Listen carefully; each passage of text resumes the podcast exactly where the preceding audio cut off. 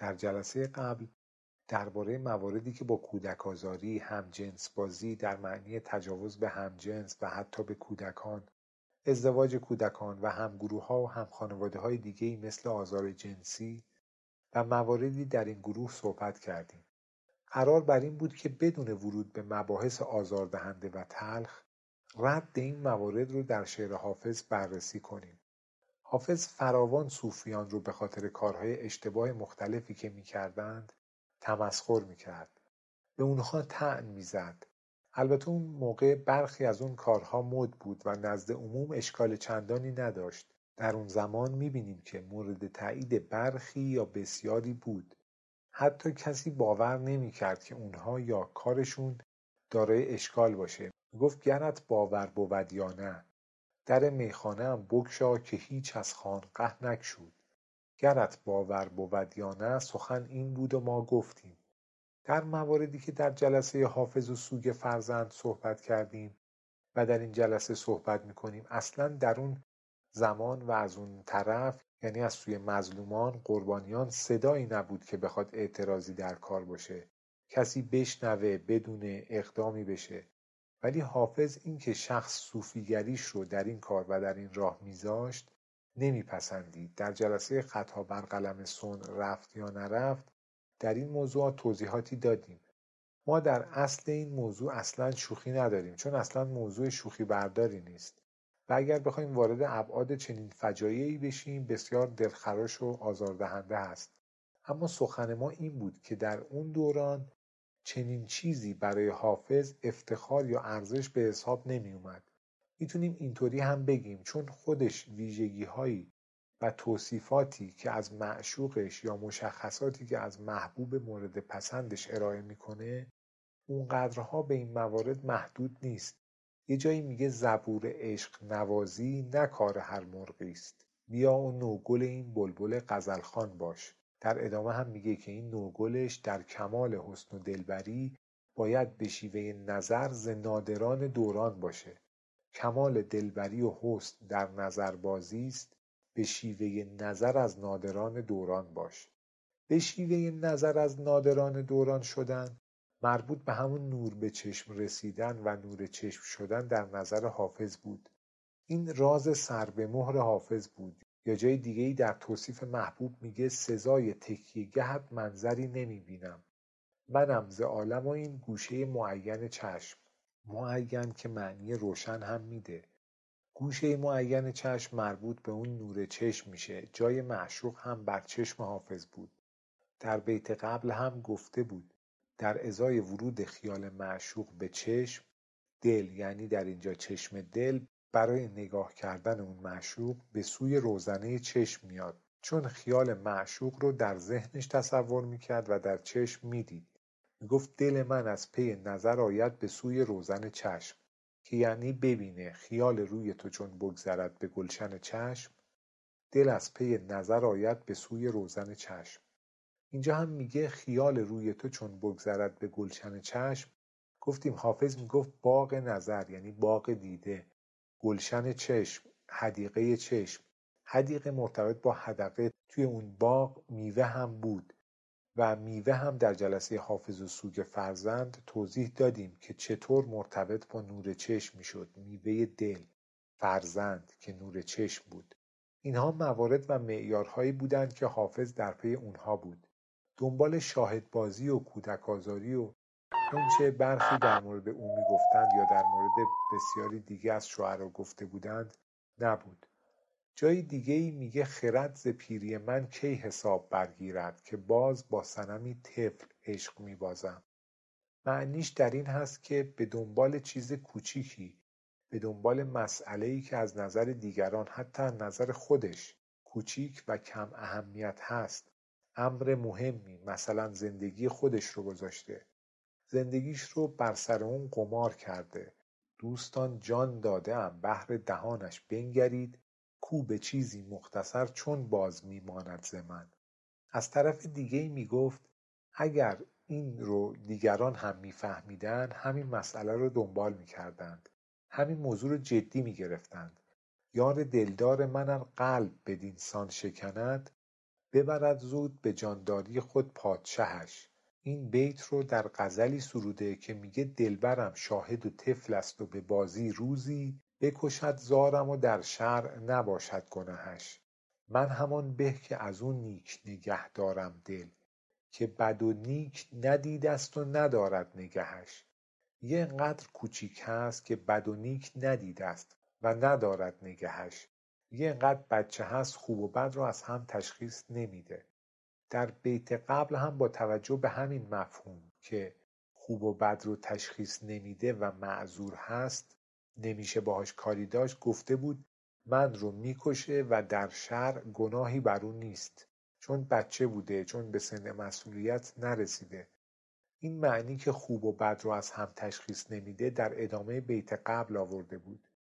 یه اصلا چیز خوبی بهش بدی چون طفل هست توانایی تشخیص نداره و نگهش نمیداره. ندارد نگهش. بهتر اینه که من دلم رو به او ندم. منظورش این بود که بد و نیک ندیدست و ندارد نگهش. من همان به که از او نیک نگه دارم دل که بد و نیک ندیدست و ندارد نگهش. بوی شیر از لب همچون شکرش می آید گرچه خون می چکد از شیوه چشم سیهش. چارده ساله بتی چابک و شیرین دارم که به جان حلقه به گوش است مه چهاردهش. این چهارده سالگی رو برای زیبایی معشوق گفته بود. همونطور که بالاتر گفتیم در نوبت قبل. ماه شب چهاردهم. میگه تازه از ماه شب چهارده شیرینتر و بهتر هست که به جان حلقه به گوش است مه چهاردهش. ماه شب چهارده غلام و حلقه به گوش او هست. در پی آن گل نورسته دل ما یا رب خود کجا شد که ندیدیم در این چند گهش میگه اون گل نورسته نیومده در این چندگهش نبوده. همون که می‌گفت نسیم صبح سعادت رو به سوی من بفرست.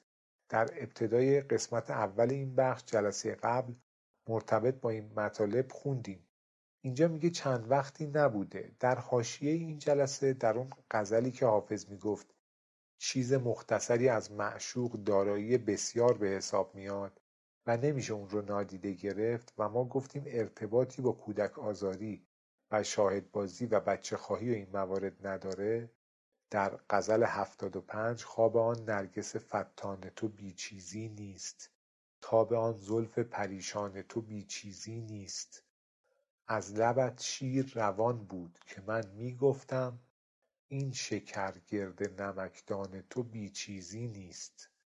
جان درازی تو بادا که یقین می‌دانم در کمان ناوک مژگان تو بیچیزی نیست. مبتلایی به غم محنت و اندوه فراق. ای دل این ناله و افغان تو بیچیزی نیست. دوش باد از سر کویش به گلستان بگذشت. ای گل این چاک گریبان تو بیچیزی نیست. درد عشق ارچه دل از خلق نهان میدارد. حافظ این دیده گریان تو بیچیزی نیست.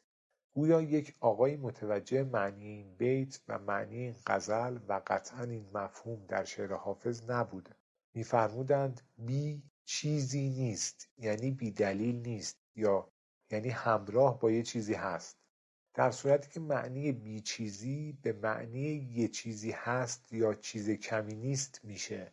نه اینکه به مثل همراه با چیزی نیست یا بی دلیل نیست که بخونیم بی چیزی نیست. باید بگیم بی چیزی نیست.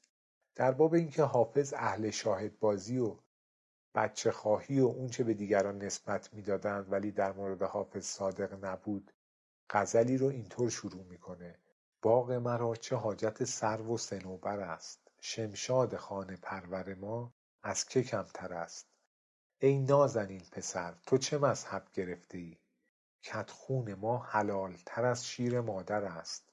کار ما البته کار دیگران با بیت دوم بوده. ای نازنین پسر تو چه مذهب گرفته ای کت خون ما حلالتر از شیر مادر است. این رو می‌گفتن کودک آزاری هست. اینو می‌گفتن حافظ اهل اون صحبت ها بوده. اما در مصرع اول باغ رو داریم که توضیحش رو هم در این جلسه و جلسه قبل دادیم که یعنی باغ نظر یعنی باغ دیده حدیقه چشم و مواردی از این دست. در جلسه قبل که در مورد نور چشم و فرزند صحبت کردیم. اون خون حافظ در بیت دوم رو جلسه خون دل در جلسه با عنوان فریمورک خون دل در شعر حافظ توضیح دادیم مکانیزمش چی هست و حافظ چه فرمول بندی برای این موضوع داشته. خونی که حلالتر از شیر مادر هست. یعنی در اینجا معشوقش طفل بوده شیرخوار بوده. که توضیح این مطلب رو بالاتر دادیم. شمشاد خانه پرور حافظ که میگه شمشاد خانه پرور ما از که کمتر است.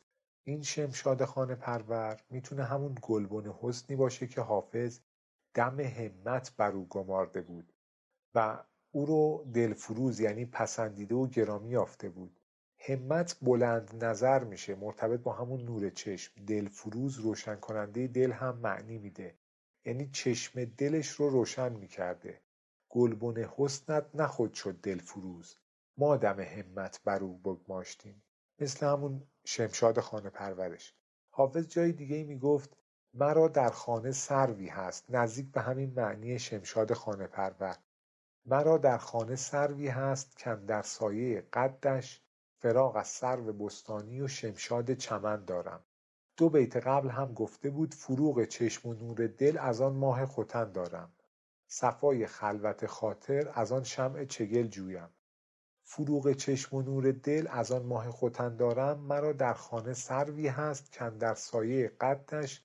فراغ از سرو بستانی و شمشاد چمن دارم. مثل اینکه اینجا گفته باغ مرا چه حاجت سرو و صنوبر است.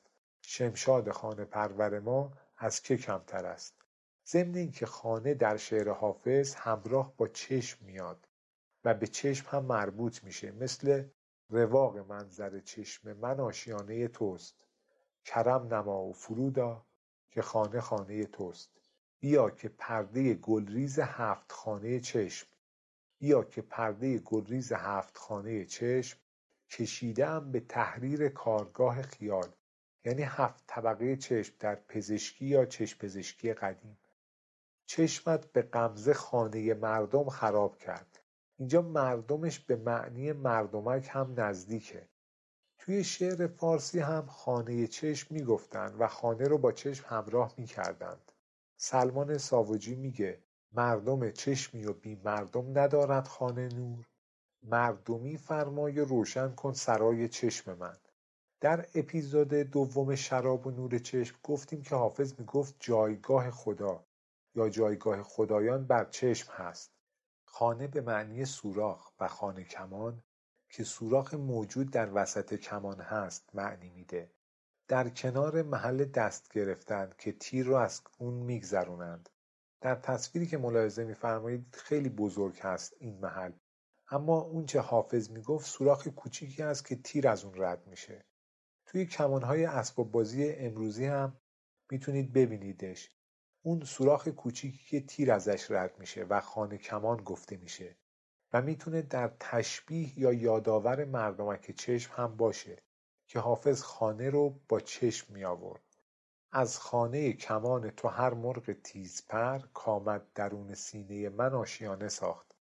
یعنی از اون سوراخ کمان تو هر تیر کمانی که به سمت من روانه شد درون سینه من نشست. حافظ بجز ابرو چشم را هم مرتبط با تیر انداختن کرده. ز چشم شوخ تو کی جان توان برد که دایم با کمان اندر کمین است. تیر کمان چشم هم از خانه کمان می اومده این خانه از اینجا هم می‌تونه مربوط به چشم بشه. چون خانه مربوط به چشم میشه که ما بالاتر توضیح دادیم. شمشاد خانه پرورش که نازنین پسری بوده. مرتبط با چشمش و نور چشمش می‌شده. خانه به معنی سوراخی که تیر رو از اون عبور میدن. در آخر این جلسه می‌بینید که اینطوری حرفش رو می‌زد. اینطوری حرفش رو می‌زد اینطوری حرفش رو مطرح می‌کرد تا براش هزینه کمتری داشته باشه. این حرفا رو می‌زد اینجوری حرف می‌زد براش بهتر بود. مثلا قربان که به معنی کماندان یا جایی کمان هست رو همینجوری توی شعرش استفاده کرده. یا کیش که به معنی پری که بر تیر نصب میشه هست. به معنی تیردان هم هست. برخی از این توابیر رو برای زیبایی در شعر استفاده می‌کردند. کیش و قربان به معنی مذهب و قربانی کردن هم هست. تا بدانند که قربان تو کافرکیشم. بر جبین نقش کن از خون دل من خالی تا بدانند که قربان تو کافرکیشم. امروزیش رو می‌تونیم بگیم تا پولداری رفیقتم دنبال بند کیفتم. یا میگن قربون بند کیفتم. حافظ می‌گفت تا بدانند که قربان تو کافرکیشم. یعنی مثل کماندان و تیردان بر دوشت هستم. شاه شورید سران خوان من بی سامان را. که در کم خردی از همه عالم بیشم. بر جبین نقش کن از خون دل من خالی تا بدانند که قربان تو کافرکیشم. یا که دل به دست کمان ابرویی است کافرکیش. کیش در معنی تیردان مرتبط با کمان. چو بید بر سر ایمان خویش می لرزم که دل به دست کمان ابرویی است کافرکیش. بالاتر گفتیم خانه مرتبط با چشم هست که تیر از اون پرتاب میشه با توجه به معنی خانه کمان که سوراخی بود که تیر از اون پرتاب می‌شد و بیشباهت با چشم نبود.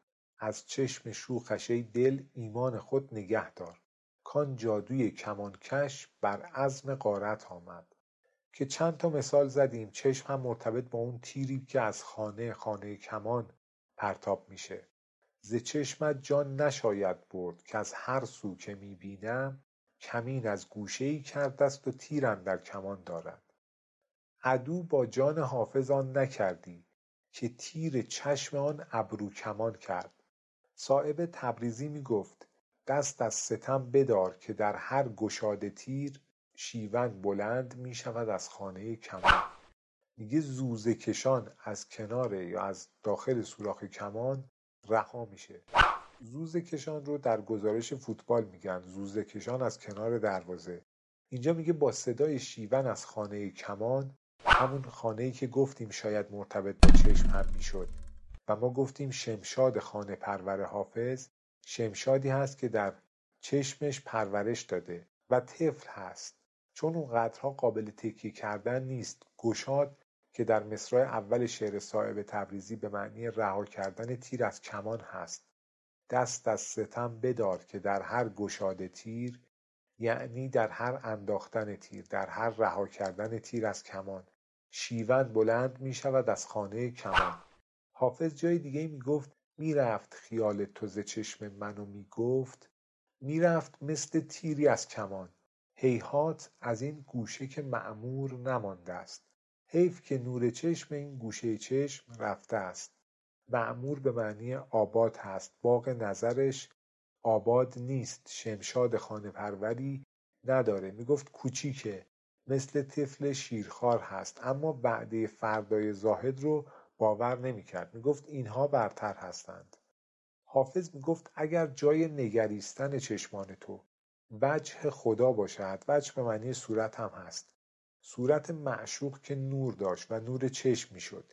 اگر جای نگریستن چشمان تو وجه خدا باشد اگر جایگاه خدا چشمان تو باشد یا اگر چشمان تو جایگاه خدا باشد معادل همون چیزی که می‌گفت که بر دو دیده تو حکم او روان باشد.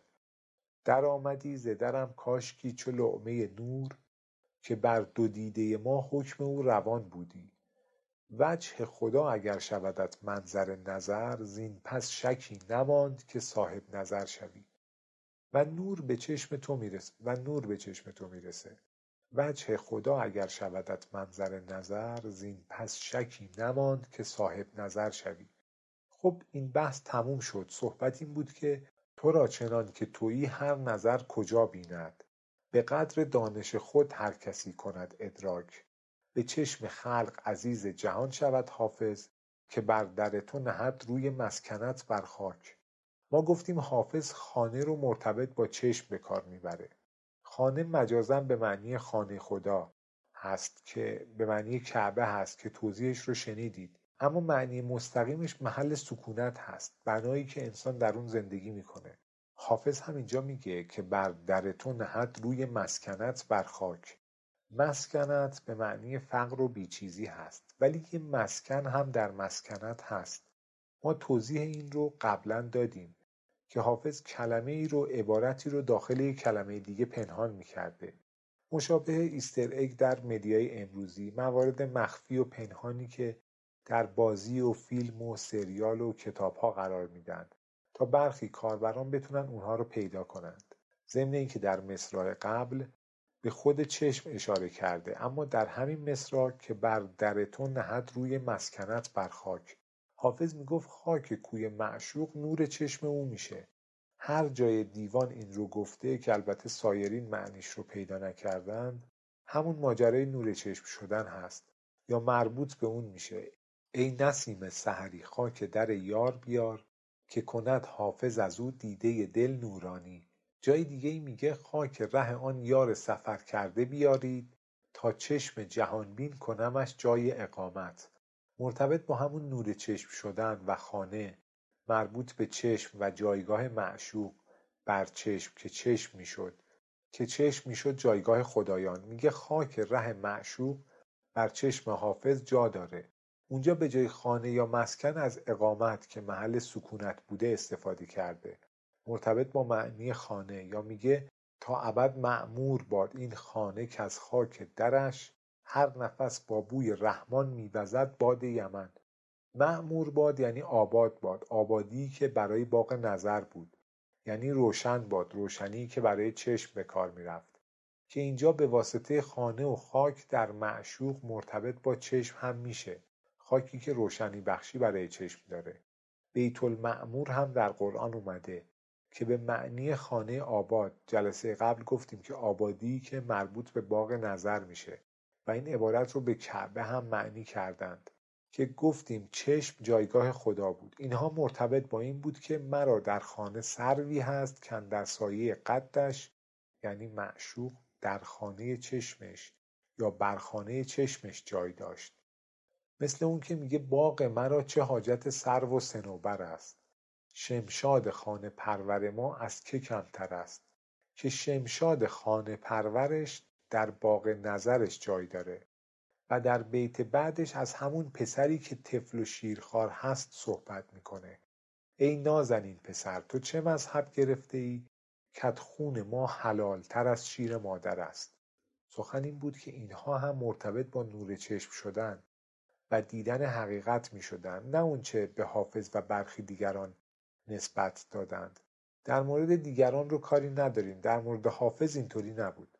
در غزل دیگهای گفته بود به هوای لب شیرین پسران چند کنی؟ جوهر روح به یاقوت مذاب آلوده.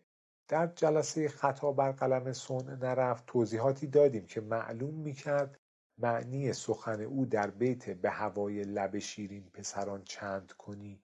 جوهر روح به یاقوت مذاب آلوده اونچه بسیاری برداشت کردند نبود. توضیحش رو در معنی آشنایان ره عشق در این بحر عمیق غرق گشتند و نگشتند به آب آلوده آوردیم.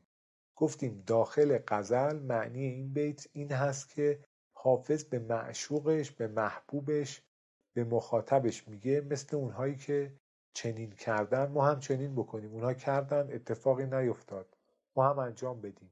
اشکالی نداره در فصل بهار باده بنوشیم و چند قطره از اون بر دفتر ما بچکه. گفتم ای جان جهان دفتر گل عیبی نیست که شود فصل بهار از می نابالوده. و در مصرع اول بیت آخر معشوقش به او پاسخ داد که حافظ لغز و نکته به یاران مفروش. سخن این بود که حافظ مثل برخی یا بسیاری دیگه از روی جوانان به دنبال تمرین دیدن جمال و زیبایی نبود در جلسه خطا بر قلم صنع نرفت؟ گفتیم یه عارفی به دنبال اشاره ها و اشوه های زنان بود و می‌گفت آفتاب رو در تشت آب می‌بینم حتی به غلط. و همسنفش یعنی عارف دیگه ای گفت غلط کردی غلط کردی. گفت اگر گردنت مشکلی نداره سرت رو بگیر آسمون آسمون رو نگاه کن. توضیحش رو در اون اپیزود دنبال کنید وقتی حافظ میگه ز وصل روی جوانان تمتعی بردار که در کمینگه عمر است مکر عالم پیر.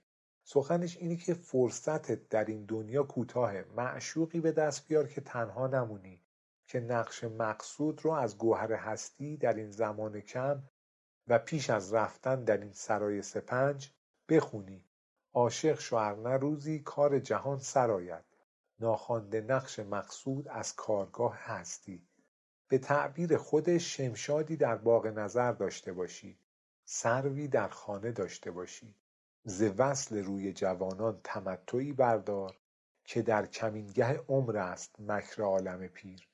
توی همین غزل که گفته ز وصل روی جوانان تمتعی بردار میگه رودی بساز می‌خواهم. رود معنی فرزند هم میده که ما در جلسه گذشته که موضوع دختر حافظ مرده بود یا پسرش توضیح این که فرزند حافظ نور چشمش هست رو دادیم. اونجا هم میگه چلاله در قده هم ریز ساقیا می و مشک. در جلسه دوم شراب گفتیم که قبلا برای دزدی مثل الان که قرص خواباور توی آب میوه میریزن اون موقع می و مشک میریختن. الان به این روش آدم هم کشته شده یعنی طرف از اون قرصای خواباور مسموم شده و فوت کرده. حافظ می‌گفت این کار رو که می‌کنند حالا اون موقع چجوری می‌کردن که خطر نداشت؟ ولی می‌گفت از نتایجش این هست که صبح فروغ میشه. یعنی پیام او در اون غزل مرتبط با نور چشم شدن بود. نکال شب که کند در قده سیاهی مشک در او شرار چراغ سهرگهان گیرد. شرار چراغ سهرگهان این رو در اون جلسه به شوخی و جدی مقایسه کردیم با روش کشف رادیوم. یا می‌گفت قبل از خواب زمان غروب آفتاب شراب بخور. که صبح نورش رو ببینی. آن زمان وقت می صبح فروغ است که شب گرد خرگاه افق پرده شام اندازد. یعنی ز روی جوانان تمتعی برداشتن در این معنی که حافظ اهل شاهد بازی و بچه خواهی و به دنبال استفاده از آب گلالوده و تیره و تار چاه طبیعت بوده نیست که در ادامه اون غزل هم به همین موارد پرداخته بود. یا در مورد خط ازار و سبزه و سبزه ریش هم در جلسه دوم شراب و در جلسه خون دل توضیح دادیم که برخی همین موارد رو در این معانی گرفته بودند که با توجه به این شواهد حافظ اهل نظربازی و سوء استفاده از پسرکان و مواردی از این دست بوده که در مورد حافظ معنی کردن غلط هست. یا حتی اگر دفاع هم کردن دفاع قابل دفاع یا دارای ارزش چندانی نبوده در جلسه خون دل شرح داده شد که ازار و سبزه و سبزه ریش مربوط به روشنی چهره و سیاهی زلف می شدند. توضیح کاملترش رو می‌تونید در اون جلسات ببینید. در شعن من به دورد کشی زن بد مبر کالوده گشت جامه ولی پاک دامنم. حتی حافظ و همجنسگرایی هم میگن که حافظ شاهد رو در معنای معشوق معنس هم به کار برده. از سر مستی دگر با شاهد عهد شباب رجعتی می‌خواستم لیکن طلاق افتاده بود. حتی در یک غزل میگه مسند به گلستان بر تا شاهد و ساقی را لب گیری و رخ بوسی می نوشی و گل بویی. اما در ابیات اون غزل هم اشاره به روش شناخت خون دل داشته.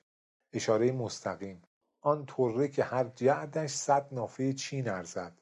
آن طره که هر جعدش صد نافه چین ارزد. خوش بودی اگر بودی بوییش ز خوشخویی جدا از اشارات دیگری که در همین غزل وجود داره معنی این بود اونچه حافظ از آن برای رسیدن به اهداف بلند و رسیدن به نتایج شگرف و انگیزه های بالا و شریف کمک گرفته از آب گلالوده و تیره و تار چاه طبیعت جانوری و نفس بهیمی نبوده. در زمانه حافظ و برای او به این شکل موضوعات رو مطرح کردن هزینه کمتری داشت. اینکه بگه من معشوقی دارم که طفل هست یا پسری هست که عاشقش هستم خیلی کم خطرتر از این بود که بگی یک نوری در چشم هست یک نوری در بیرون. اون نور بیرون میاد در دل ما و می‌رسه به چشم ما. مثل نور شراب جمال دختر رز نور چشم ماست مگر؟ که در نقاب زجاجی و پرده عنبی است. و این نوعی روش نور چشم شدن هست مثل پیراهنی که یوسف برای پدرش فرستاد. و نور چشم پدرش شد و یعقوب بینا شد. راز سر به مهر حافظ بود. ترسم که اشک در غم ما پرده در شود وین راز سر به مهر به عالم سمر شود. به اون شکل مطالبش رو بیان می‌کرد. در قالب پسرکان و معشوق طفل و شیرخوار. تا براش دردسر نشه. پیراهنی که آید از او بوی یوسفم ترسم برادران قیورش قبا کنند. به معشوقش هم می‌گفت پنهانی من رو صدا بزن. همونطوری که ابتدای جلسه یک نمونه دیگر رو مثال زدیم. پنهان ز حاسدان به خودم خوان. این رو در غزل پیراهنی که آید از او بوی یوسفم ترسم برادران قیورش قبا کنند گفته بود. پنهان ز حاسدان به خودم خوان که منعمان خیر نهان برای رضای خدا کنند. حافظ واگذار کرده بود به تاریخ. می‌گفت آیندگان خواهند فهمید. اگر رسد سفینه حافظ به دریایی. اگر کتاب شعر من به دست آیندگان برسه. سفینه به معنی کتاب شعر. در اینجا دیوان اشعار حافظ معنی میده. دورر ز شوق برارند ماهیان به نثار. اگر سفینه حافظ رسد به دریایی. در مورد حافظ چند دهه پس از مرگش یک بنای گنبدی مانند روی قبرش گذاشتند یعنی در زمان خودش دارای مشکلاتی بود. گفتند حالا چقدر معتبر هست رو کاری نداریم. توی دیوانش مشخصه که در زمان حیاتش با چه مشکلاتی روبرو بود. اما در زمان خاکسپاریش گویند یه عده جمع شده بودند و می‌گفتند اجازه نمیدن که حافظ رو در اون محل دفن کنند. بعد از دیوان خودش یه غزلی رو باز کردند. گویند ابیاتی اومده بود که بخشیش رو می‌خونیم. من اگر نیکم و گر تو برو خود را باش. هر کسی آن درود عاقبت کار که کشت. همه کس طالب یارند. چه هوشیار و چه مست. همه جا خانه عشق است. چه مسجد چه کنشت. بعد بزرگوار اون موقعی که با جنازش اینطور برخورد کردن در زمان حیاتش هم فراوان هست که با چه مشکلاتی مواجه بود. چند دهه پس از مرگش روی سنگ قبرش بنای گنبدی گذاشتند. می‌گفت آیندگان می‌فهمند که من چی گفتم. می‌گفت مزار من آرامگاه من زیارتگه رندان جهان خواهد شد. بر سر تربت ما چون گذری همت خواه که زیارتگه رندان جهان خواهد شد. می‌گفت این راز سر به مهر به عالم سمر شود. سمر یعنی قصه و افسانه‌ای که شب تعریف می‌کنند. ترسم که اشک در غم ما پرده در شود. این راز سر به مهر به عالم سمر شود. ولی اون چیزی که گفته بود اون انتظاری که داشت نشد یا هنوز اون آینده فرا نرسیده. انتهای همین غزل می‌گفت اگر به روش خون دل که یک جلسه در موردش صحبت کردیم و در قالب یک فریمورک توضیحش دادیم گفت اگر نشانی از بوی معشوق اگر عطر خوش زلف معشوق به دستت افتاد حواست باشه که باد اون بو رو نفهمه با خودش به جایی نبره. در همون غزلی که می‌گفت اگر بگم چه چیزی مثل پیراهن یوسف نور چشم میشه به مخاطبش میگه اگر معنی سخن من رو متوجه میشی هزینه اون رو باید بپردازی. اگر اهل عشق هستی می‌دونی که هر کسی که جنسی رو بشناسه و خریدارش باشه هزینه اون رو هم می‌پردازه. نمیگه گرونه. اتفاقا اونجا حراجه و میگن کسی هست که پول بیشتری بپردازه و افراد داوطلب میشن که پول بیشتری بدن. مثل حراج ها یا مزایده های امروزی.